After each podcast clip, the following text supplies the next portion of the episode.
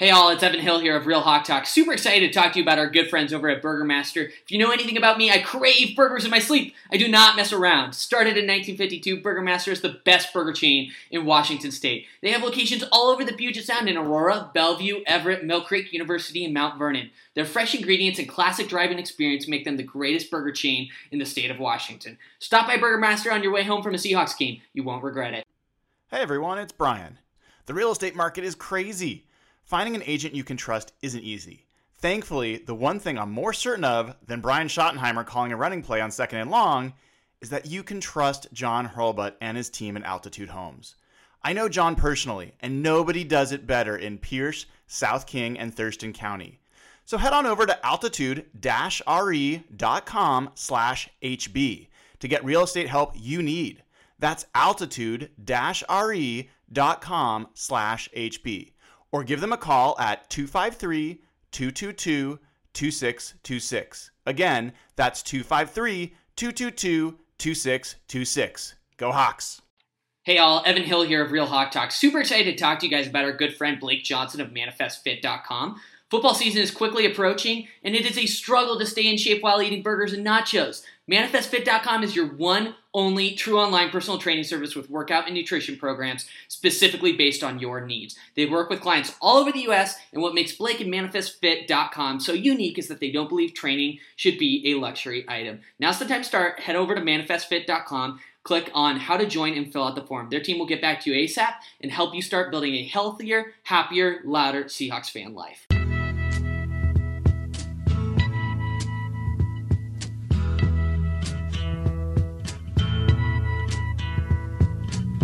There's something happening here, but what it is ain't exactly clear. Hello everybody, welcome to episode 86 of Real Hawk Talk. This is Brian Nemhauser, at HawkBlogger on Twitter, and we've got some fun in store tonight. It is the second pod of the week. It's a double pod worthy week for sure, with the NFC West division title on the line against the hated, the annoying, the faithful, disrespectful, well, certainly the trashy, douchey, like there's a lot of other words we could use, 49ers. Is this how you're introducing me? Welcome, Nathan. This isn't as nice as I usually get. Yeah, well, you're late, and that's what you get. You get what you get, and you don't throw a fit there, Ernst. So yeah, as you heard there, we've got our intrepid crew. We've got Nathan Ernst at Nathan E11 on Twitter joining in. We've got Evan Hill at Evan Hill at is it Evan Hill SEA? Yes, on Twitter. And we've got Jeff Simmons. I listened back a little bit to our pod on from Tuesday. Was it Tuesday? I think it was. Maybe it was Monday. Monday night, because Tuesday. Yeah, it was Monday. Right. Jeff sounded pretty down, I have to say. At Real Jeff Simmons on Twitter. Jeff, have you recovered it all? Or are you still like kind of down in the dumps? Do we need to like lift you up a little bit? Yeah, I still am a little bit. The last game really did a number on me. It just felt like the bottom falling out. The Marshawn news has been a great change for me, kind of keep my mind off it, but I was definitely reeling after the game. That felt just like the bottom coming out of the season. I'm getting more excited as we get closer, but I'm still just very uncomfortable about this game. Yeah, well, you should be, dude. It's a pretty uncomfortable game. We'll talk. We'll try to like help you through that today. And yeah, I've seen that around Twitter. People are like trying to find on the Seahawks side, trying to find reason to believe and trying to be optimistic. And it's understandable. But I think that's one of the first things we're going to talk about today. Nathan, welcome in, dude. I'm curious. You were one of the more excited folks about the Marshawn Lynch signing on Monday on the show. How are you feeling a few days later? Great. Yeah. I went to a couple family events with, you know, for Christmas and Christmas Eve and all that. I had, you know, a couple uncles try to give me crap about it, jokes about Marshawn and a walker. And, you know, first of all, Marshawn was playing well like a year ago. So, like, we can talk about that. But also, you can't hurt me. Marshawn's back. He's going to be wearing 24 and a Seahawks jersey in CenturyLink against the Niners. I feel great. Yeah. See, Jeff, you listening to that? I mean, that's the thing here, right? Like, Marshawn is going to suit up at home for the division title against the 49ers. And he's not going to have to do very much to make it worth it. You know, a couple broken tackles here and there, maybe sneaks in for a touchdown somehow. Like, it'll be fun. It'll be fun. Listen, I can't be more excited about Marshawn. I don't know if I believe you. I think you could be more excited. I could be. I just – but then I was there. I am super excited for Marshawn, but just seeing that injury report for the offensive line today just brought me back down to, like, thread. I feel like we need the Debbie Downer sound effect for Jeff. You know, wah, wah. Okay. I've become – I'm just giving you shit, dude. It's not – I know. It's not me. Just the Marshawn stuff is really – spiced up this week, though. It's like made following the practices a lot more fun and all this stuff. Like, even like a boring Russell press conference was a lot more interesting today. I'm definitely excited about Marshawn. This game, if they didn't sign him, I would be so down on this game. Yeah. And now I'm definitely excited about it. So that's I mean, let's talk about it for a second, because I think a lot of people are exactly where you are. And I mean, you know, we know each other well enough. I can hassle you, but go ahead. But, you know, a lot of folks are feeling pretty pessimistic about the Seahawks' chance in this game. You know, I want to spend a little bit of time today talking about where are the places where the 49ers have their biggest advantages. Like, let's go there. Let's talk about where the 49ers have their biggest advantages and where we're most concerned.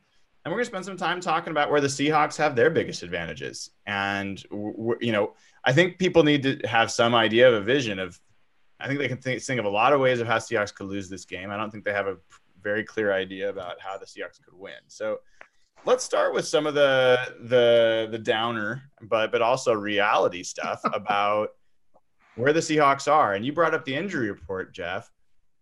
Talk about it. It seems like every offensive lineman is either out of this game or hurt for the Seahawks. So what did you see on the injury report today? Yeah, and the biggest reason I imagine most of us were down on Sunday wasn't the loss to Arizona. It was just the injury status of the team and just how many important players were out. And then today you saw, again, I think Joey Hunt didn't practice. Ayu Patty didn't practice with a neck. And then even Posick and Jamarco Jones, they didn't really practice either. So I guess Fluker's the only healthy offensive lineman right now? And yeah. Evan? Sorry, I have to jump in real quick here. The matchup I'm worried about this coming Sunday Night Football, it's Nick Bosa on Jamarco Jones. Dwayne Brown is obviously out this week due to that knee cleanup surgery that he had on Monday, literally 3 or 4 days ago. Pete Carroll said he'll be back in 1 to 2 weeks. So, you know, potentially for a divisional round matchup is a shot for his return. But we saw what Chandler Jones did to Jamarco Jones last Sunday. Did you guys all see that? Were you guys watching? I don't know what you're talking about. You don't know what you're talking about. Okay, erased from my memory. The Seahawks didn't play a football game on Sunday. I forgot. It was another bye week. That's true, though. They did not play a football game on Sunday. Yeah, I would agree. I definitely agree with that. We saw what Chandler Jones did. Russell Wilson is tied for the most sacked quarterback in the NFL at 47 sacks. Nick Bosa is probably the defensive rookie of the year. He's an absolute stud. He's what everybody expected him to be coming out of college, truly an elite pass rusher. And Jamarco Jones is going to struggle. It's just a matter of, is he going to struggle so badly that it completely renders this offense inept like they did against the Cardinals? So, sorry to jump in real quick, but that's I love it. I love it because look, I mean, If there was two things different about this game, I would feel differently about confidence level. Like Dwayne Brown, number one, I think you hit on that, Evan. Like that, that more than the loss, more than the Chris Carson injury. When I heard Dwayne Brown was out for a while, that one was like, uh-oh, like that is going to be tough. And then the other is Jadeveon Clowney. If those two things were different, Clowney's going to play, but he's not going to be fully healthy. If Clowney was fully healthy and Dwayne Brown was playing, just those two changes, I would feel very differently about the game. And those two things aren't real. Brown's not playing, and Clowney's going to play, but he's going to play with an injury that's not going to get better, probably until he has surgery, or at least until he does something in the offseason. So, you know, we'll get back to Clowney a little bit later because I have some reason to be hopeful there. But those are big deals. And just to be really accurate, you know, Jeff, you talked about some of the guys in the injury situation. So Upati did sit out. He participated in practice yesterday. He was he didn't yesterday and he didn't today. So he's been out both times with the neck. Wouldn't surprise me if they end up needing to play someone else at guard. And I'll be honest, like Upati's been a big part of the run game. A lot of the big run plays, he's been a pulling guard on and cleared space for. But no, maybe this is where Phil Haynes gets a little run. Oh no, it happens. You know, maybe there's something better. I don't know. But no, seriously. So the other guys from an offensive line perspective, Joey Hunt actually did not practice yesterday, but he did practice today. So he was limited today. Yesterday he was not, you know, did not participate. And then Jermaine Ifedi went from a full participant on Wednesday to limited today. So he went downgrade. Ethan Posick went from full to limited. So he also went downgrade, and he would likely be the first guy to replace Upati. And he's got Posick has got listed a core injury. Not good. And then Jamarco Jones went from not being listed on the Wednesday report to being limited with a shoulder today. George Fant has been a full participant both days, but he is listed on the injury report with a knee. So Dwayne Brown's out. Upati is tracking toward being out, but we don't know. We'll see. Justin Britt's already out. So that's left tackle, left guard, center. Not good. Your backup center, Joey Hunt, is listed with a fibula.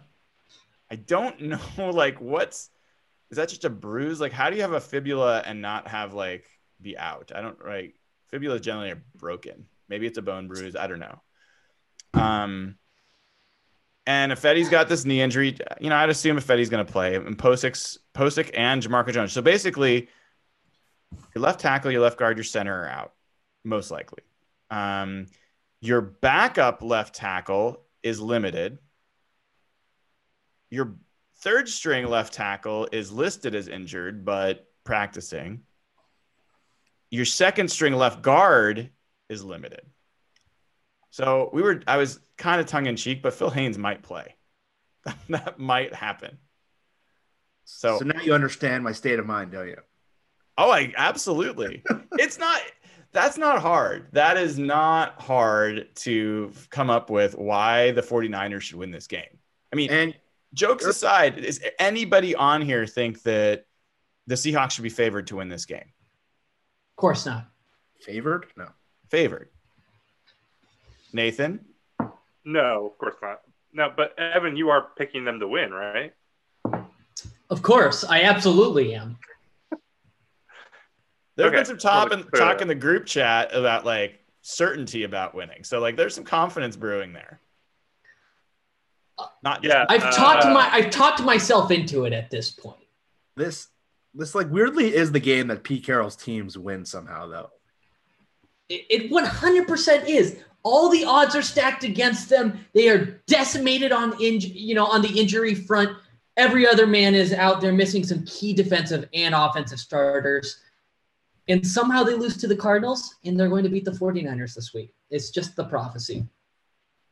Are there games like this before that they've won? Like, there's a couple I can think of. These are just random call-outs. A couple of years ago, I think it was 2017, they played the Eagles on Sunday Night Football, and they were totally decimated that year by that point. And that was the Eagles team that won the Super Bowl. And it was at home, and Byron Maxwell came back, and he had started at corner, had the game of his life, and they somehow won that game with Mike Davis at running back. And that Eagles team won the Super Bowl 5 weeks later. That's really and then there's the Marshawn run game. That's really the only two I can think of. Well, I did tweet out that this, if you're looking purely at Vegas odds, there have been 4 times in the Pete Carroll era, 2 of which happened before Russell Wilson, where they have been 3-point underdogs or greater in a primetime matchup at home. Okay? Just to make sure everyone gets that. Primetime game at home, underdog by 3 points or more. That's what this game is currently. I think it's a 3-point advantage for the 49ers. In those 4 games, the Seahawks are 4-0. Not just covered the spread, but they've won every single one of those games. So what are those games? I assume the Saints playoff game is in there? I should have been ready to answer that question. If you guys talk for a second, I will pull them up. One of them I would guess Eagles that in 2018. Sure. Whoever got a phone on a table, could you move it? Because it's vibrating. Put on something soft. But yeah, I think it was the Eagles in 2018 or 17. I think that was the game I was just talking about. Yeah. Yep.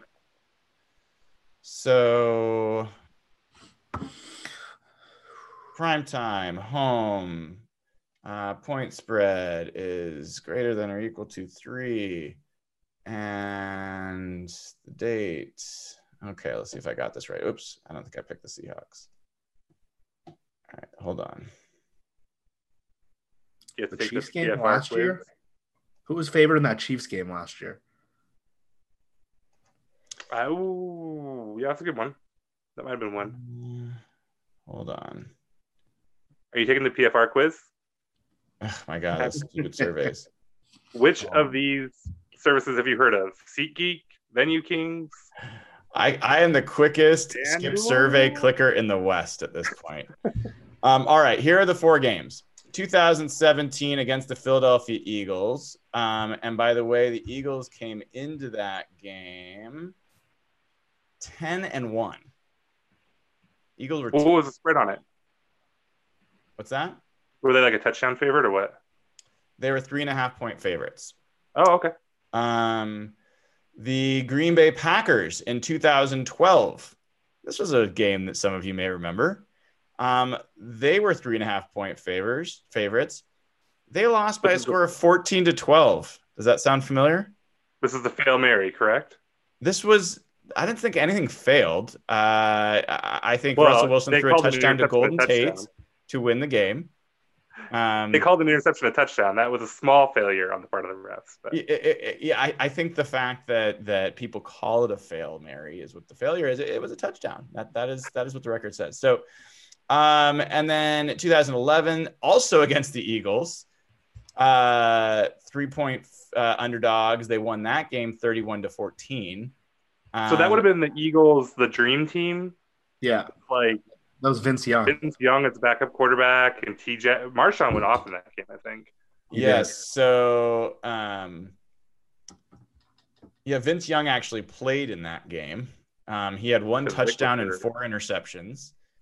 And Tavares Jackson had a beautiful game, 13-16 for 190 yards, a touchdown, no interceptions for 137 rating. And Marshawn Lynch did go off, 22 carries, 148 yards, 2 touchdowns.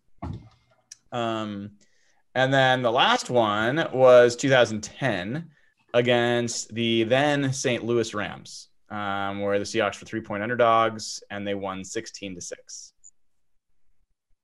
So those are the four games. They've also, if you want to go 2012 and not forget the prime time, even just since Russell Wilson and Pete Carroll have been together, there have been 5 such games where the Seahawks have been underdogs, and they have covered in every one of those games, and they're 4-1 in those games. So their only loss was last year to the Rams, where the Rams were favored by 7.5 in Seattle, and the Seahawks won 33-31 with Evan Hill by my side. Evan was broken by that game. I was encouraged by that game. Brian walked out of that stadium like they had just won the Super Bowl, and I was I don't know about that. You were very excited and optimistic. I was pretty optimistic. I really was expecting a butt kicking, and the Seahawks should have won that game. There's no moral victories in football. Oh, yeah, they're total. No, there's not. Win or loss or tie. You were not there when they lost 42-7 or whatever it was. That was an ass kicking. That was one of the worst losses I feel like in the past decade. It was soul crushing, that good game. That was terrible. Anyway, so yeah, I mean, you asked Nathan if they've had these games before. I wouldn't say you can ever say the exact game, but it's interesting. They've been rarely, this is a pretty rare instance where they are underdogs at home in a primetime game. So Evan, I mean, I think your optimism is well founded, right? Like, there are situations where the Seahawks are not expected to win, and generally in those games, that's when they play their best. There's another stat I've had for the first 49ers game. The 49ers, I think, were favored by 6 points or something in that game earlier this year. Mm-hmm. I think the Seahawks, like under Pete Carroll, I want to say they've only like lost once when they've been an underdog by 6 points or more, or maybe it's like 2 times. I mean, they have a winning record, like a clear winning record when they're an underdog by 6 points or more. So like when people count them out the most, they tend to play better. You know what I consider this game to be? This game is the Jimmy G test.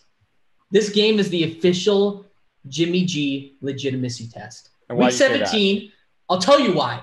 NFC West on the line, Sunday Night Football, Week 17, home playoff game or a wild card spot. 2 great teams in the running for the title, obviously. Jimmy Garoppolo has had his ups and downs throughout the season. The Seahawks defense is decimated by injuries. Clowney is going to be coming back with 75 to 80%. I mean, that's even maybe even hopeful from like a percentage of health. But the 49ers have a pass pro ranked like 15th per Football Outsiders. So not a great unit, but not a horrible unit, right in the middle of the pack. I've been hitting this point home like all year, and people are getting sick of me talking about it, but I'm going to keep talking about it. Jimmy Garoppolo, when you pressure him, when you rattle him, is not a good quarterback. He cannot handle pressure. He cannot do it. He starts making awful decisions. Something about it.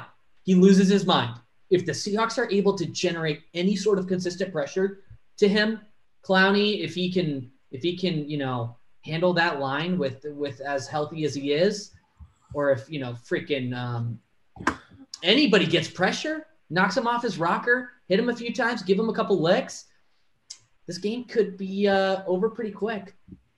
Could be the only blowout of the Seahawks season. Yep, you heard that right. Potential blowout. Well, it's well timed that you're talking about Jimmy Garoppolo, because our buddy Will at Rain City Series on Twitter just posted on our YouTube channel a fantastic video called The Chosen One. And it is it's dedicated to Jimmy Garoppolo. So I encourage folks, if they haven't already, to take a look at that. It's Jimmy in all his glory, I think Seahawks fans should really be in awe of what Jimmy does in that video. So look, if you're a 49ers, if you're a Seahawks fan, let's start there. Does anyone on this pod feel like if this game comes down to Jimmy Garoppolo, that I guess to put it another way, do we all want this game to come down to Jimmy Garoppolo? If we could pick a guy in the 49ers, is that the kind of game we want to see? If we're looking for the most emotionally devastating, heartbreaking way to end Niner fans' hopes and dreams, the answer is yes. Jeff and Nathan? I mean, when you say that it comes down to him, are you talking about like ball in his hand at the end of the game? And because like basically I'd rather see that's the player that is going to determine the outcome for the 49ers. For example, that it's not that the 49ers running game is, you know, going really like that they've stopped Jimmy Garoppolo passing and then that it's, you know, the 49ers run game that has to beat them, or that they've stopped, you know, they've scored a bunch of points. You know, it's basically like, is he the guy that you want to try to beat you? Like of all the things in the 49ers? Yeah. I mean, I think he's got to be their weakest link. Like I mean, that's hard to say because passing is just generally much more efficient than running, and we all know that. But like in terms of like relative quality of player, I think he's the worst of that team, right? They have a relatively good rushing team offense. They have a relatively good defense, although that has not really been the case for a few weeks now. So yeah, I mean, I think he's the guy that like, if it has to come down to somebody, I guess, yeah, let it come down to him. And I don't trust him to be able to make tight throws, at least. I don't know if CL can force him to make tight throws, but if it comes to that, I'll take my chances. Yeah, I mean, Jeff, Jimmy Garoppolo, I mean, the more I've been digging in and watching him play and watching other games and looking at the stats, they built an offense where he doesn't have to do much. He's basically throwing a lot of screens. He's throwing a lot of short passes. And he's letting players like Kittle and others, you know, take the ball and run with it. So those happen to be some of the things the Seahawks have struggled with this year. I mean, they've struggled with pretty much everything on defense, if we're being honest.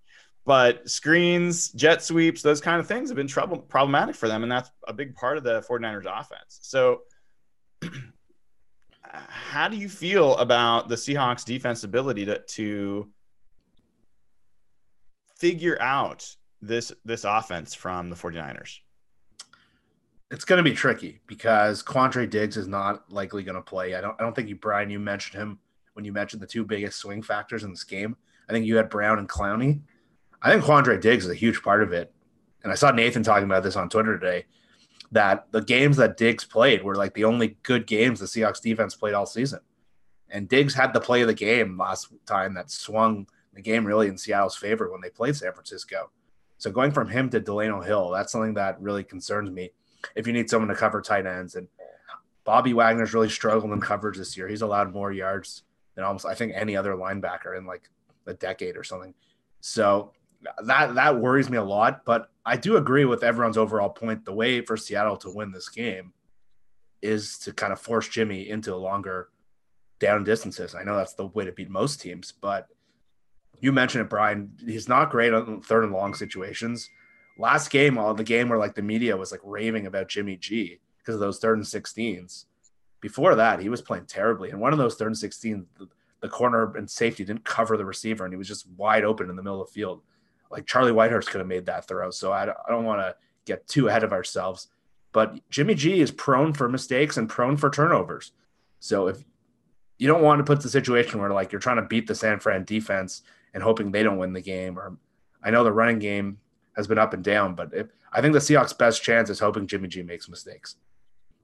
I think what's hard about that question for me though is separating Jimmy G and Channy, because like I have a lot of respect for Shanahan and his offense. I don't have much respect for Jimmy G. So if you're telling me that like Shanahan is not scheming guys open and Garoppolo is just having to make plays and make things happen, like we see Russ have to do a lot, then yeah, I'll take that 10 times out of 10, like hands down, right?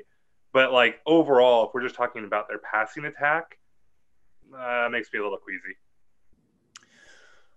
Well, I mean, to Jeff's point, I mean, I haven't redone the count recently. I'm pretty sure that Jimmy Garoppolo has a turnover, whether it's an interception or a fumble, that's been recovered by the opponents in 13 out of their 15 games this year.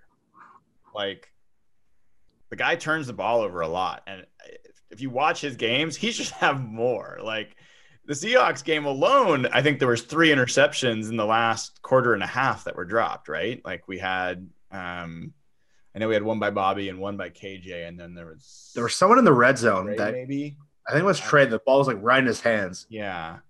So I mean, he will give you chances. And I mean, even in this game against the Rams, there was a couple throws that were like horrible. Like, they were right to them and they dropped them, or they didn't make the play. So maybe he doesn't throw a very catchable ball.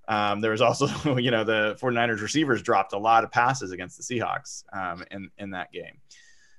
But they've managed to win anyway in most cases because they're just that dominant overall.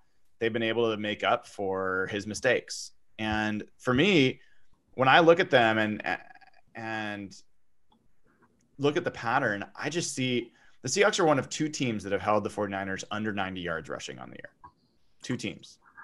And the other team was the Cardinals. It was the game right after the Seahawks played them. And the Cardinals should have won that game. Like, so I just think that they're a really tough team. I have a ton of respect for the 49ers, a ton more respect for the 49ers team than I do for their fans. Let's be really clear about that. Like, their fan base is the trashiest trash of the entire league. So just trash. But the team's really good. The coaching staff's really good. Robert Saleh is super annoying, but he's good. And Shanahan's a great play caller. And they've got talent pretty much all over the place, and they have depth all over the place. So they're not an easy team to beat, but if you're going to beat them, I think you have to take away that run game. And this is where I say, God damn, Al Woods. Like, talk about an injury that no one's going to talk about on the broadcast, or not an injury, but a lost player. He's a big deal. Like, Brian Monet did not do a good job of trying to replace Al Woods against Arizona. And Al Woods let down his team. Like, there was no reason he had to do what he did. And him being out with PED for 4 games, now 3 more games, that honestly, it's hyperbole, but I mean, that could be the difference. I mean, it could be.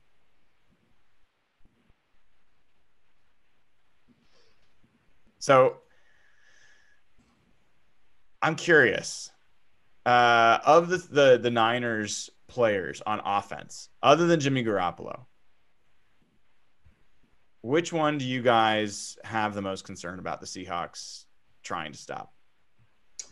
It's that, and I apologize if you guys mentioned him when I briefly left, but it's Rashida, what's his last name? Mostert. He's been the hot hand for them as of recently, ever since like week 11 or 12. Shanahan's been basically giving him the most carries. I think he's at like 750 yards, 5 touchdowns for the season. He's an explosive player. He really is. I think he's helped get this San Francisco running game to a top 6 running game per Pro Football Focus. They're ranked 6 overall, behind the Raiders, Texans, Cowboys, Browns, and Ravens. But he is, I think, one of their most explosive playmakers on offense. Obviously, Kittle's a big deal, but Mostert is an explosive player. And if you're not careful, if the Seahawks run defense does not come to play, he will shred us on the ground, and it will be embarrassing. Nathan, you seem to have a opinion about that take. Mostert is a running back. And we all know running backs don't matter. So I wouldn't agree with that. I think. But you can't say that, though, because, like, their running game is, like, the focal point of their offense. Like, it's better than their passing offense. Is it not? Yeah, but they have, like, 3 running backs who have all played well this year. Like, I don't think Mostert is any scarier than any other part of the Russian attack. And a lot of that is how they scheme it and how they block it. So Mostert doesn't scare me. I mean, it's George Kittle. Like, he is clearly the best player maybe on that whole team, right? And he was a guy that they didn't see last time. And that was a game that it was on the road, but they still had to go to overtime. They had to have a missed kick in overtime to be able to get the chance to win it. So, like, I mean, the thing that makes me the most nervous is definitely Kittle. And I know that not everyone here is a big fan of Kittle, but, like, dude's legit. He's really, really, really good. PFF had that article or whatever about how, like, he's breaking their grading system, which is something they say every so often. Like, they had that the same article written about J.J. Watt a while ago, but, like, J.J. Watt's real good. So there might be something there. So it's Kittle easily, at least for me. I'm like, I get it. Well, maybe I don't. Like, I've watched a bunch of their games, and I've watched him play. I get, like, I think he's a really good blocker. That's clear. Although he got beat for a lot of sacks in this last game against the Rams. And of course, the way that they show the game, they show plays where he's blocking really well to build up that narrative. But they don't show the next play where he gives up a sack. And if you look at his pass blocking grades in Pro Football Focus from this past week, they were like 14. Like, it was not good. Like, he was getting beat like a drum in pass blocking. But that aside, I think he's a very good blocker. I mean, and then he's tough to tackle. But, like, the guy's catching like 5-6 yard passes and then running and not getting tackled very well. Like, the pass against the Saints that won that game was like a 5-yard pass. And then he ran like 50 yards because there was no one near him and he broke a bunch of tackles. Like, it's not that that's not impressive, but this is not like Jimmy Graham in his prime was running 20 yards downfield and running by guys and was like unstoppable. I don't see that from George Kittle. I see like a safety blanket for Jimmy Garoppolo. When he is struggling and getting concerned, he looks for that guy. And so, yeah, he's definitely, I mean, even in these last games, he had like 10 or 12 catches and like 100 or something yards or whatever, you know, in some of these games, but he was not the guy that was killing him. Ultimately, it was other players that were making big plays. I think you're being a little bit critical for the second best tight end in the NFC West. Oh God. Don't you think? I might be more than a little crazy. Like, the dude caught for 1,300 yards last year, but you're telling, like, and like, oh, I don't know what's so impressive. He's just really fast and breaks a ton of tackles. I don't get it. Like, I don't know. That seems good. I'll take that. I'll take the guy that is crazy fast and breaks tackles against a team that can't tackle all season. Yeah, that might be a problem. I don't know. Yeah, I mean, look, I think that just about everybody has been a threat against the Seahawks defense. So I don't think him doing well against Seahawks defense is like a proof point of something. But wasn't that the question though? No, well, you just had said that against a team that's had trouble tackling. I just think I'm telling you what I've seen. Like he like I get it. I get it that I'm the one person that's not super impressed with him as a receiver, as like a game-breaking dominant player. He just isn't to me. That's not what I've seen in the games. Like he is a focal point. He gets the pass the ball a lot, but as a I don't think he's super fast. That's not what I see when he has the ball. I see him breaking tackles. That's what I see from him. But that's really good. And also he is fast. Like he tested really well. He runs by people a lot. I don't know. Like that's a really bizarre thing to say. Like, I don't know. This is the reality, Nathan. George Kittle is a good tight end. We just hate him. He's extremely obnoxious. He's maybe the most hateable 49er. I really believe that. I can't stand his haircut.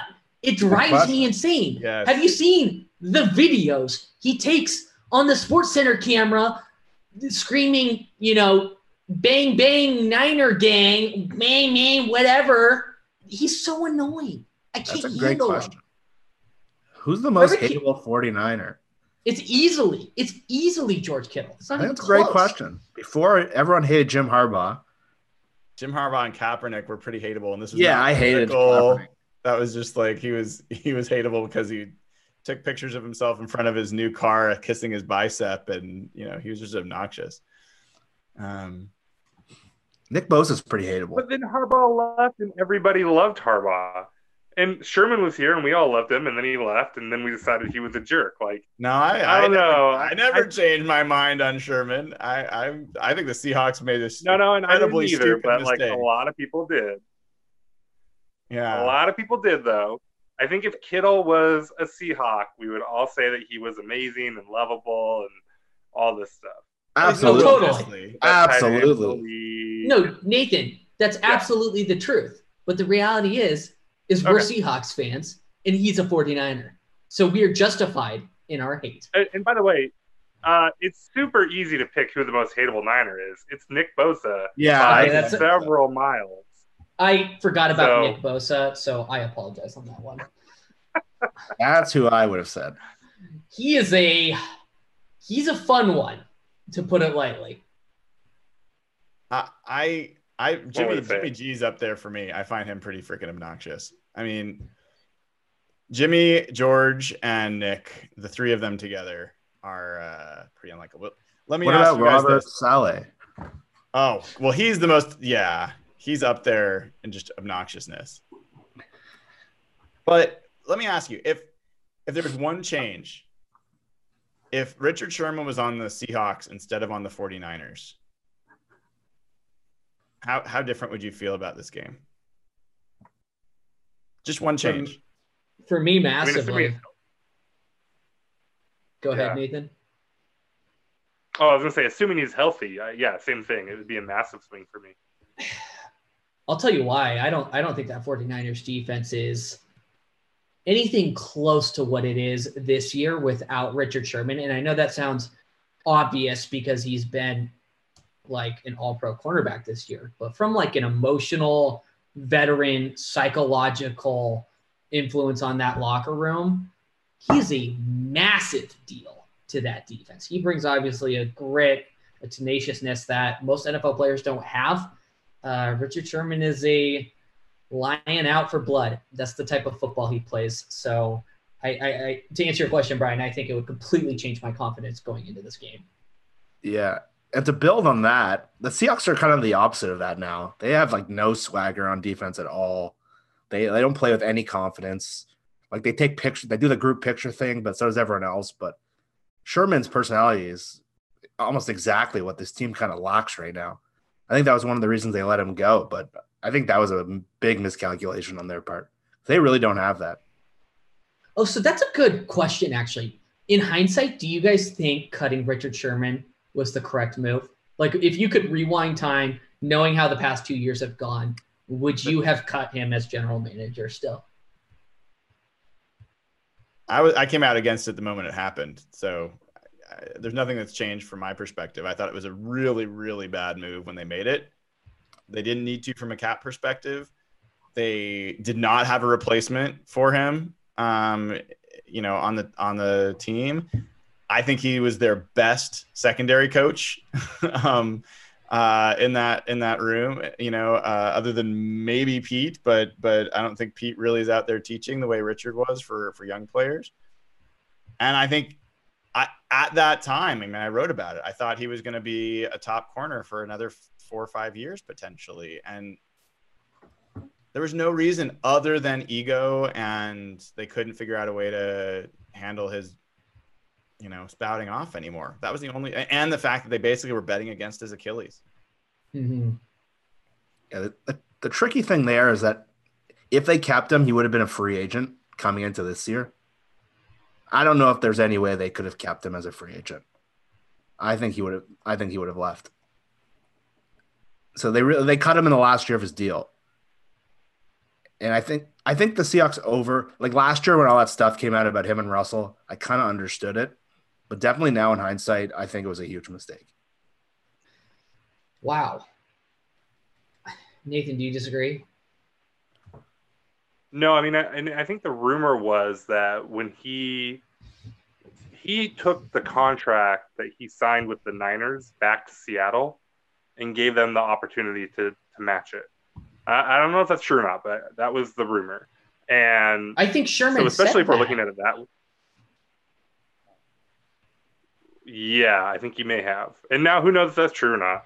But if we're talking about that contract he's on right now, where like they could have cut him and then signed him to that deal, which is paying him well now, but it's because he's really good.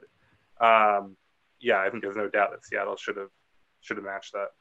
There are some people that are saying that the Earl decision was worse than Sherm. I think that's completely incorrect. I don't think Earl was even that good this year. I think he was a good starter. I think Sherman is one of the best corners in the game this year. I don't think you can say that about Earl at safety. I don't know if that's accurate, Brian. I thought the same, but I was looking up safety grades on Pro Football Focus, and I'm just pulling it up right now to see where Earl landed. I thought he was top 10. Oh, God. He's 23 of all safeties. Wow, that's lower than I thought. And I don't know. Like, I have not seen it from him this year. Like, he has not been the dominant player. Sherman's a game changer. Like, he takes away an entire part of the field. So, I mean, we don't want to spend the whole time over spilt milk here, but he came back last week after a hamstring strain that was supposed to keep him out, you know, even a few more weeks. He seemed to play okay, but I don't know about you guys. He missed a few tackles. He did not look as fluid as he often does. It's another week of healing, so he should be a little bit better, but it's going to be, you know, that's an issue. Like, you've got a guy with a hamstring issue that probably maybe shouldn't be playing, and he tends to tough things out. That's how he got his Achilles injury in the first place. So, I mean, that could be a factor. And I think you might see the Seahawks push him a little bit on that. So let's talk for a second. I mean, what are the matchups? What is the strategy that you guys look at and you say, okay, close your eyes and you imagine what a Seahawks victory looks like? What has to go right? What are some things that you think the Seahawks can do or need to do in order to win this game? Nathan, I want to start with you. I think everything has to go right. I don't know that there's really anywhere, you know, other than quarterback, where this team is better than the Niners. I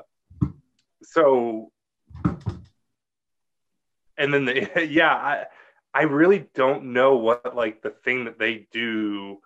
Like, there's nothing. I don't think there's anything that they're going to exploit. They're not going to find a shortcut.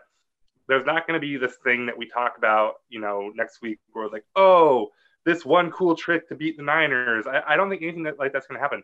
They just have to show up and be their best selves. They need Russ to play as good as he's played all year, right? At that top-notch level, that MVP level that we saw him. We need the offensive line, whoever is there, to play well and give him, you know, a chance. They don't need to play perfect, but they need to play a hell of a lot better than they've been playing. And the defense is the same way, right?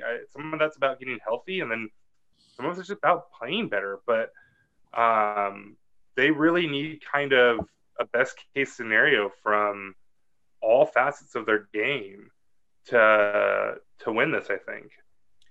I'll tell you what I think. Like, the number one thing I think that needs to happen that I also believe is realistic. They need that defensive line, the Seahawks defensive line, to play a great game. They need Jaron Reed to play the way he played in the first game. They need Poona Ford to play the way he played. I'm not even saying play their best game, but play the way they played in that first game against, honestly, without Weston Richburg. They've got a backup center in there now. They've got Mike Person at guard, who's playing injured or may not play. You need potentially Jadeveon Clowney. I don't think it's realistic to ask him to do what he did in that first game, but I think you do need him to be a player that makes some impact plays. At the very least, requires a double team, like requires them to pay attention to him. And then maybe the least likely of those things, you need the other defensive end, whether it's Rasheem Green, Ziggy Ansah, Shaquem Griffin. You need one of those three guys to also play a good game. Like, you need the defensive line to play well. I think that's the most important thing. And, you know, I don't think it's totally unrealistic. That 49ers offensive line is not that good. Like, it has given up a ton of pressure. And they are, I think, 23rd or something in the NFL over the last, since week 10 in terms of sack rate. Like, they're not, they've been giving up a lot of pressure to a lot of different teams. So I think if you can get pressure on Jimmy Garoppolo, the way Evan said, as soon as you get pressure on that guy, he starts dancing around, he sees ghosts, he throws really crappy passes, you get turnovers, and that can cover up for not having a Quandre Diggs. Like, even the interception Quandre Diggs had in that game, even Lano Hill could have made that interception. It dropped right into his hands. So that's the thing I think needs to happen for this team to have a chance. They got to have the defensive line slow down the run game and get pressure. I mean, I think there might be more to it, though, than even just that. Like, even if all those guys play well and, like, nobody just goes off the way that Clowney went off the last time they played, you know, talking about George Kittle and excelling at taking short things and running with the ball, right? Like, if they can't cover up, even if they're getting pressure, you know, if Garoppolo can dump off to guys like Mostert, who is, you know, a playmaker, Sanders, Kittle, you know, is Sanders playing actually? He's healthy, right? Yeah. Mm-hmm. Yes. Yeah. Okay. So, you know, they have enough guys where even if your front four is getting pressure or playing well, you know, they've got guys that can do damage to the ball in their hand. So I don't know that it's just – I think that you're probably right. Like, getting pressure on Garoppolo is going to be the biggest deal, but I don't know if that's just about those front four guys, because they have enough guys that can get the ball out quick and do damage. Let me push on that a little bit, right? Like, go back to that first game. As far as I was concerned, the play of the defensive line of the Seahawks was the reason that they won that game more than anything else. I mean, it stopped the run. It totally disrupted their passing game. The 49ers were, like, unable to sustain their offense until that fumble from Russell and then from Jermaine Effetti. That 49ers had 10 points, like, in the third, late in the third quarter. Like, they were being really held down, and the turnovers that were being created led directly to a touchdown return by Clowney, led directly to a lot of chances for the offense to have short field. The Seahawks offense didn't score until the third quarter in that game. And they did it with short field based off of turnovers from Jimmy Garoppolo multiple times. So I just think, like, they had a lot of those guys you're talking about in that game and those options for short passes and those things. But Garoppolo doesn't play well. He makes bad decisions when he's under pressure. And the 49ers struggle when they have to play from behind the sticks. If they're not getting 7 yards on first down or running the ball really well, I think they struggle more.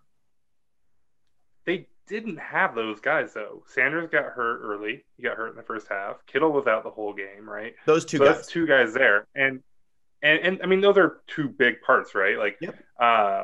And Clowney didn't just play good. Right? Like, I don't remember who it was, but there was somebody that was saying it was, like, the best defensive line performance that they'd ever seen. Right. And, like, stuff like, which was probably a little hyperbole, but, like, the point is, like, he played, like, otherworldly well. Right. And so, yeah, if you get that same performance from Clowney, then it may just be that he can almost single-handedly win you the game. Right. But with them being a little bit more healthy and, you know, I just don't think just a good performance across the line is actually going to be enough to tip the scales. I do want to take a second to thank Zorn76 in chat for a wonderful donation, $20 to the show. Really, really appreciate it. For folks that haven't already, you know, really appreciate your donations. We have already crossed our 10,000 mark for donations for the season. That's going to go to Ben's fund. And I think we're hopefully on track to get to the 20,000 mark in terms of donations we'll make this year. So really appreciate all the different support we've got from the show. Super chat, patreon.com/hawkblogger. All that stuff is great. Liking the show, sharing the show, all those things help drive donations and help us grow the show more and do more things with it and create more content for all of you. So thank you, and thanks to Zorn76. Seems like a longtime Seahawk fan. despite the fact that most people think that Seahawks fans only started a few years ago. One of the great fallacies, actually, what is actually true is people only started paying attention to the Seahawks a few years ago. And all of a sudden now they're like paying attention to Seahawks fans. So there have been many of us around for a long time. And it's why the Kingdom actually sold out all the time. And it's why they created rules against stadiums making too much noise in the 80s and 90s and calling penalties on the crowd for being too loud. So off that rant for a second, but Seahawks fans have been great for a long time. Unlike certain fan bases that when their team's losing end up disappearing and yet call themselves the faithful. And then come up with stupid phrases like bang, bang, Niner gang. God. So bad. Brian, can you remind me, has a Seahawks owner ever had to put an apology up on the Jumbotron at the end of a game or in the middle of a game? Has that ever happened? Oh, what was that? I don't remember that. Oh, yeah. Yeah. That was Thanksgiving, wasn't it? I think it was a Thanksgiving game, yeah, where York. And it was probably, who was their janitor coach? Oh, Tom Sula. Yeah, I think it was a Tom Sula game, maybe, where York had to put an apology on saying that, you know, this is not to Niners standards. I think that was Harbaugh. No, I think Nathan might be right. It's funnier to say it was Harbaugh, and I don't think it was, but it might have been. But anyways, the point is, the Niners have been so embarrassing that their own owner has had to apologize to the stadium. Has Pete Carroll ever audibly passed gas in a press conference the way Tom Sula did? Let's not maybe get into all the things that Pete may or may not have done. That one maybe isn't one we can win. Yeah. Let's stick to owners. It's not the best time. It's not the best time. Yeah. Yeah. But it's worse than the concussion game. Yeah. And there's definitely been fewer stabbings and people beat up in bathrooms. Bang, bang, Niner gang. Bang, bang, Niner gang may be a little bit too accurate. So, what are we missing, guys? I mean, I brought up that I thought that the defensive line for the Seahawks playing well is probably the biggest factor in potentially, having the Seahawks win this game. What about Russell Wilson? What about the run game? What about other pieces? Jeff, like what is the thing that you believe? What do you think is the thing that's most important for the Seahawks to be able to win this game? And two, what do you think is the most realistic thing that could happen that could help the Seahawks win this game? Well, the most important by far is Russell Wilson. And Russell was the reason this team really was in position for a bye and really in position for a Super Bowl run. But in the last stretch of games, and Ben Baldwin tweeted up his EPA numbers in the second half of the year, a chart of his whole season, and you can see just a major dip that kind of correlated with Justin Britt going up. And since then, they've been a different offense, and they haven't been the dominant pass team. And Tyler Lockett went out, and and the Arizona game, they just looked like a team that's kind of lost themselves. So to answer your question earlier, Brian, of what I want to see, I kind of want to call out Brian Schottenheimer. Not call him out, but he's the guy who needs to step up in this game. And they really need to make an adjustment on what they're going to do on offense and what they're going to do well. They're signing a running back off the street, essentially two of them. Their offensive line is in shambles. So if they're going to come out and try to do all these deep drops against this defensive line, they're not going to win that way, because – you saw what Chandler Jones could do to this offense last week, and now you add Buckner and Armstead, who have been dominant interior players against Joey Hunt and a bunch of injured guards. If they're going to try to win that way, they got no shot, because Russell's going to not be able to make plays. In the Arizona game, Russell had no chance. Those plays were getting busted before they even started. So Schottenheimer needs to go back to the drawing board. His head coaching stuff has kind of cooled off. All the guys are talking about how good shot he's been. That's kind of gone away lately, because frankly, the offense has been pretty bad lately, other than the Carolina game. And they need to kind of make a quick adjustment of what they can do well, and maybe that's the quick passing game we saw earlier. Maybe that's more play action on early downs and stop running so much on early downs. And they need to kind of catch San Francisco off guard and kind of play them at their heels, more play action rollouts. McVay did some really good work early in the game, rolling Jared Goff out before he threw that terrible pick six right in Fred Warner's hands. they were working pretty well. So they need to make a pretty big adjustment. And if Russell doesn't play a really, really good game, I find it really hard for them to win. Random question for you guys. Who would you feel better about as offensive coordinator heading into this game? Daryl Bevel or Brian Schottenheimer? Ooh. I think it's Bevel for me. I'm the same. I'm going Bevel too, because there's that weird stuff now about like how teams figure out Shotty the second time around. And I don't know how much I buy into that. Like, it's pretty small sample size at this point. But yeah, I guess I'll go Bevel because I don't know. What is Shotty? I don't know. I'm still not a big Shotty believer. Jeff, yeah, I totally agree with all of you. I thought Bevel was really hamstrung by trying to deal with the Tom Cable stuff and who coaches the run game, who calls the plays, who only calls the pass plays. Bevel's scheme was a little basic. Not as Shotty does some better stuff schematically, but I thought Bevel was a much better play caller than Shotty is. Yeah, I don't know how well he's doing in Detroit. I haven't really looked at it. He's got like some like 7-string quarterback. It's hard to measure. Yeah, it is. It is. But I don't know. I thought about that like yesterday, and I was just thinking, why do I think I'd feel better about Bevel? And I think there's just a little bit more inventiveness week to week with what I saw from Bevel, and Schottenheimer seems like in a little bit of a rut. Like, he seems like he's has not figured out like a change up to, you know, what he's been doing. And it feels like it's been a few weeks, and we've talked about it. Russell's had 6 weeks of not being great after starting the season the best player in the NFL, or at least in that conversation. For you guys, what is the number one thing holding Russell back? Is it him? Is it the play calling? Offensive line? Give me like a blame pie percentage. Like, what percentage is Russell's shoulders? Offensive line, play calling. Let's at least go with those. You can call it something else if you want. I'll start with my blame pie. I'd say 40%. No, I'll go even higher. I'll say 75%. Pass protection. Pat, I'm not even kidding. 75% pass protection. I just remembered that they're 31st in pass pro. They're 31st. Lamar Jackson has the best pass protecting line in the NFL. And he is the MVP frontrunner. He was the guy everybody was debating with between Russell Wilson.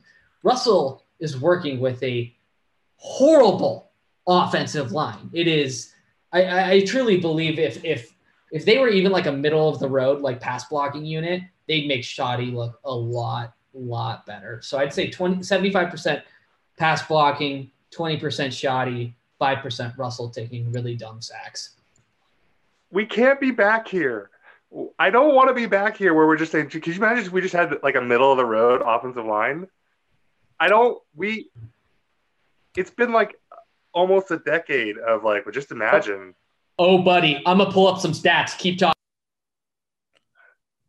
No, I mean, you're not wrong. You're not wrong.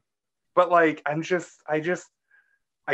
there are only so many more times I can hear that phrase in my life without going literally insane. And okay, I'm getting really close to it, I think. You ready for this? I'm sorry, I have to pull this. No, I'm not ready. I'm not ready at all. Ready for this? A little. No. Russell Wilson's offensive lines in pass pro throughout his career, I'll list them off: 2012, 19th, 2013, 30th, 2014, 24th, 2015, 30th, 2016, 32nd, 2017, 30th, 2018, 18th, 2019, 31st. You know what it means. Fire John Schneider. Can't protect his most valuable asset. On a serious note, you and I both know this organization prioritizes run blocking over pass protection, and it's a fatal flaw. And it is what it is. Yeah, I don't think that's a storyline that's been talked about enough this year. Coming into the year, we would have all said offensive line's probably one of the areas you were most comfortable. They kind of you said 18th last year. That was a big step forward for them. They had all the continuity people wanted, and they changed a couple guys.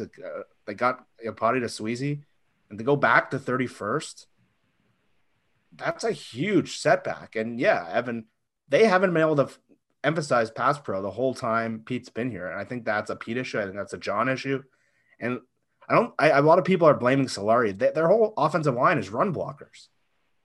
Like, they can't just magically teach these guys how to pass protect. Whoa. Solari has a huge role to play in what players get picked for him to coach. So I don't think really change anyone. It's all Tom Cable, and then it's nothing to do with Mike Solari. Like, that can't be how it works. So are we ready to talk about, like, firing Mike Solari? No, I mean, look, this is more of a conversation for the future. Like, but there's no doubt that the Seahawks have been prioritizing the wrong thing on their offensive line. No doubt. I think anybody argues otherwise. The best argument I could make is, zig when everyone else is zagging, get the good run blockers while everyone's going for pass blockers, and maybe you get cheap players for doing that. I mean, that's the best argument I could come up with, but it's not good. And so I definitely agree. We go on and on about that. And I think that's a serious issue, and we can figure out if there's any real reason for hope that that'll change. But there's also a great misnomer in the fan base about that the offensive line's the reason for all the sacks. And like, you spouted off a bunch of stats, and sacks are primarily a quarterback stat, and fans will never fully get that. But part of it absolutely is on whether it's the center, the offensive line coach, the play caller, or Russell Wilson not getting the protections properly, not identifying not giving Russ hot routes, whatever. There's a million other ways to not get sacks than just having a better offensive line. So, I do think that that's a part to play. My blame pie for the reason Russell's been playing the way he has is, like, I would say like 60% play calling, 20% offensive line, maybe 30% offensive line, and like 10% Russell. Like, I don't know. I maybe it's a little bit more than 10%, but Russell hasn't looked like himself. Even when he's had protection, Russell's like missed some guy, like not in the Philadelphia game, but there's other games where he's missed guys that were wide open, like, and plays that he usually makes, like downfield throws. So, I mean, I think we all get in this little bit of a trope and a rut of just assuming it's everything else. But I don't think if you went back and you looked at all the plays where Russell had protection that he's been his best the last 6 weeks. And I don't know why. Like, I don't know why. Like, when he's been protected and he's had guys open, he's not hitting them with the same regularity that he was before. So I think it's a mistake to say that it's all everything else. I blame most of it on the play calling, because I feel like Shoddy hasn't been putting him in position to get a lot of consistent plays completed. And I don't know why they don't do more short, quick passes. We talked about that a bunch, but I feel like that would help. Jeff, where are you? Rank the playmakers. Yeah, that was something that people brought up is the receivers, and whether, that was part of it as well. I mean, Tyler Lockett being injured, that's certainly a part of it, right? We started talking about it a few weeks ago. His injury was a big deal. So yeah, I would put that at, like, reshuffle. I'd probably put that at a bigger factor than even Russell himself. How about you, Jeff? I closer to what you were saying, Brian. I think that really the Arizona game was really the one area where, like, I'd say, like, that offensive struggle was like 95% offensive line issues. Yeah, agreed.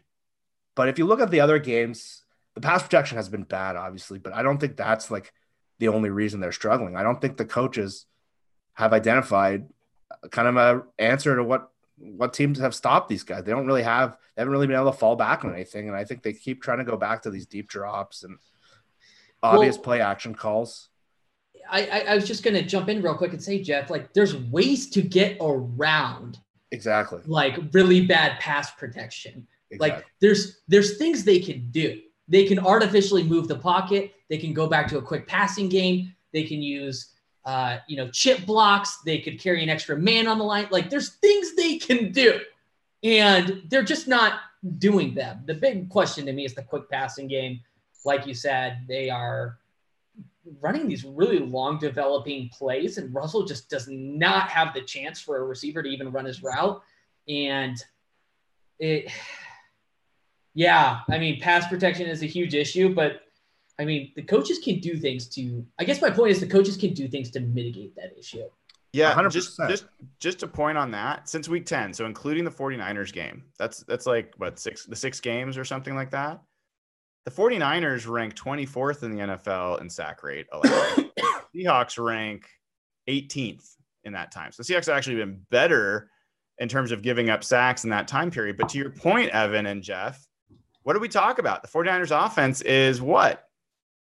Short passes, screen plays. Like, they're able to function with a really bad offensive line from a pass protection standpoint. So there are ways to scheme around it. And that's what's so frustrating. Like, if we're able to figure that out, if you can look around the league and say, hey, if the question is when your offensive line is not a great pass protection offensive line, what can you do? The answers aren't that complicated, but yet, they don't seem to go after them. And I think we all assume it's the coaches. I think that's the best guess. I think that's almost 90% the best guess. Also possible that's not what Russell likes to do. Russell, it's like, even sometimes he will look at dump passes or guys open short, and he will like look past them because he likes the deep play too. I mean, he and Pete are well matched that way. They both like chunk plays, and he will pass up easy plays to go for bigger ones. So, generally speaking, we will never end up, as a fan base, blaming Russell. It's always easier to blame the coaching staff, but I do think that there's a little bit of shared blame there. And another area in that regard is kind of just like their use of their personnel. Like, I don't know if this is a coaching thing or a Russell thing. Like, I don't know the answer. But like, they keep trying these deep shots to David Moore. Like, that's one example of this. And clearly you can see the best ability for him is kind of those end around and getting the ball with him in space where he's moving up the field. And they keep trying these like one-on-one deep balls. Like, that's terrible use of personnel. It's not working. It hasn't really worked all year. It was a thing that worked last year, and they're wasting so many times. It's just coming on these like third and shorts, and it's just, they have to know what their players do well. There's stuff that DK does specifically well. And they were doing that slant game with him for a bit. They kind of got away from it. Tyler Lockett, they've kind of got away from what he does well. So I think that's an area where you definitely put it on the coaches. Yeah. Evan, you know the answer to this question. What is the Seahawks' most successful play and player on first down and 10 this year? Nathan, you seem to know. Rashad Penny pitch play. Incorrect. Jeff, you care to wager? Most by success rate and how often it's happened. Oh, wait. Chris Carson run up the middle? Chris Carson, nope. Evan, you got it. Say it, Evan. It's a Malik Turner reception with a 100% success rate. Might not even play this week. I know. So, yes, 5 times Malik Turner has been used on first and 10 and 100% success rate on the season. And he probably will not play this week with a concussion. He's not practiced the last 2 days. So that is a sneaky big deal, really? Guys. Yeah. I know. So I don't want the fourth receiver then. John Ursua. Or Jerron Brown, I guess. Ugh. Yeah, we'll probably see a lot of Jerron Brown, I would guess. Oh, God. I don't want to feed into this, but I also am a low-key Malik Turner lover, and I think that this losing him is a problem. If Malik Turner is the deciding factor in our Week 17 NFC West on the line Sunday Night Football matchup against the San Francisco 49ers, we're already fucked. At some point, you're going to have to accept that he is a quality player, and like, they've burned through some receivers at this point. Like, Josh Gordon's not around, Disley's hurt. I mean, you're talking about going back to Jerron Brown. Oh, man. Well, hey, I got some good news for you. Would you care to guess which player is most successful on second and 8 to 10 yards this year for the Seahawks? What's the play? And which player? Pass or run? Pass to Hollister? Nope. He's already been named. Just going through all of Brian's favorites. He's already been named. I'll cut the chase. Jerron Brown with 3 catches for 100% success rate. So, look, we got everything we need, fellas. Oh, man. Yeah. So, it's tough. You know, look, I know we're getting late in the pod here. How are you guys feeling about outcome? You know, Evan, let's start with you. Where are you at in this game? Yeah, I've talked myself into a win ever since my pit of depression following that football game that never happened last Sunday. I've talked myself into a win. I don't know what's going to happen beyond Sunday night, but the stakes are high. The NFC West title is on, you know, it is up for play. And this is just classic Seahawks. We're a circus. And, you know, part of me as a fan this year is learning to just accept the circus. How's that for an emotional reflection on Real Hawk Talk? Accept the circus, because we're a circus and it's going to be wild. You have a score you pick? The 30-27. All right. Nathan? Evan, I just want to confirm, do you think the Seahawks are a circus? The Seahawks are a circus. And guess what? The Seahawks are going to win on a Jason Myers field goal. Last drive of the game. Okay. Again? I thought you were going to predict like a DK Metcalf circus catch or something. No? Nope. Jason Myers, the elite stud kicker that he's been all year for the Seattle Seahawks, is going to nail it for us. Right. He's making like 80% of his extra points, but sure. All right, Nathan. It's actually really funny. If you go back and look at Jason Myers' numbers, they're oddly in line with like his career numbers. Who would have guessed that? As excited as I am. But who's got the better kicker in this game? I don't know. Who does? Well, if you determine it based off of percentage of field goals made and number of 50-yard plus field goals made on the season, the Seahawks, by a long stretch, have the better kicker in this game. Jason Myers is 15th in the NFL in field goal percentage. Robbie Gould is 24th in the NFL. He is really bad and has not made a kick over 50 yards. And the weather's going to be bad Sunday. It's looking like. That's cool. How does that make you feel, Nathan? We got the better kicker. Clear advantage. I feel great. There's our advantage. That's our one spot where we're better than the Niners.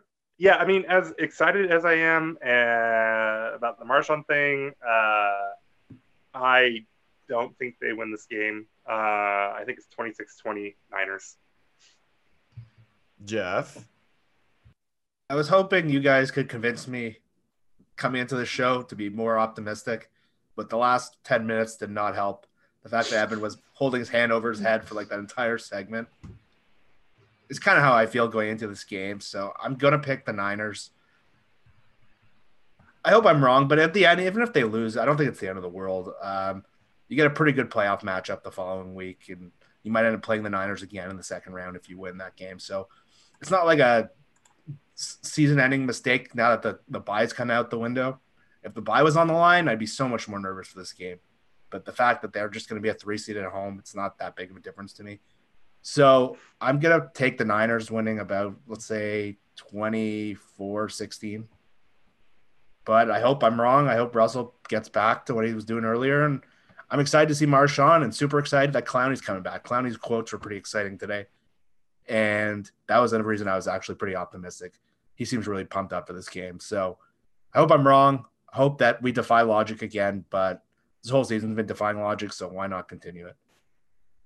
Yeah, well, the analytical side of my brain looking at this game looks at it a bunch of different ways, and you run the scenarios, and there's 100 different ways for the 49ers to win this game. They have so many advantages in so many places, and the Seahawks are so depleted in so many ways. And yet you've got a Seahawks team that does seem to get up for these games. And I think this is their Alamo. Now, granted, the Alamo didn't turn out so well. But I do feel like this is their final stand. I actually don't think any game after this matters. We'll get into that maybe in the pod afterwards. No, they're all playoff games. They're all playoff games after this. They all matter so much. I will get into that then. I will just say, I think that they're going to give their all in this game. I think this is their Super Bowl. And I think this is going to be one of those 5 out of 100 that the Seahawks find a way to do it. And so I'm going to say the Seahawks win this game 28-17 and a pretty shocking outcome. And, wouldn't it be amazing if not only if the Seahawks won, but it was one of their only wins by more than a single score all season? That would be crazy. So I'm going to go with that as a prediction. We will certainly see what the final outcome is. Any closing statements, closing comments you have from you guys before we wrap? Yes. Yeah, Evan, I have a... Oh, sorry. Go ahead, Evan. Go ahead. Oh, I was just going to say, bang, bang, Niner lane. Evan, do you want to make a bet? If Jason Myers wins on a last-second field goal, do you think Brian will be there to see it?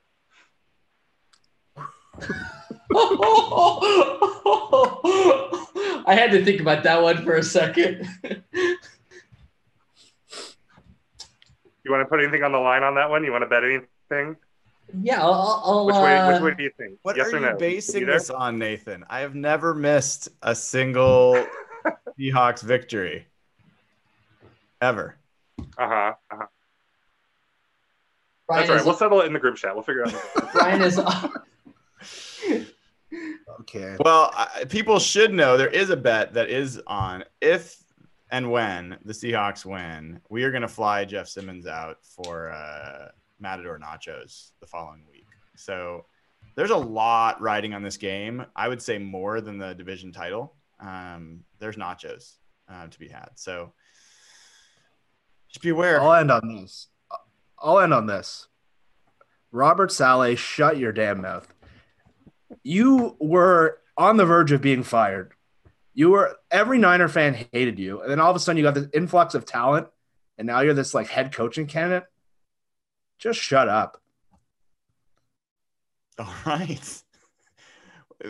Jeff with the hot take to finish us up. And Robert Saleh is going to be doing some extra push-ups, getting ready to meet you next week, Jeff. So, all right, everybody. Thank you all for joining. If you haven't already, please join up at patreon.com/hawkblogger. Subscribe on YouTube. Check out Rain City Series' last video he posted up there, The Chosen One, an ode to Jimmy Garoppolo.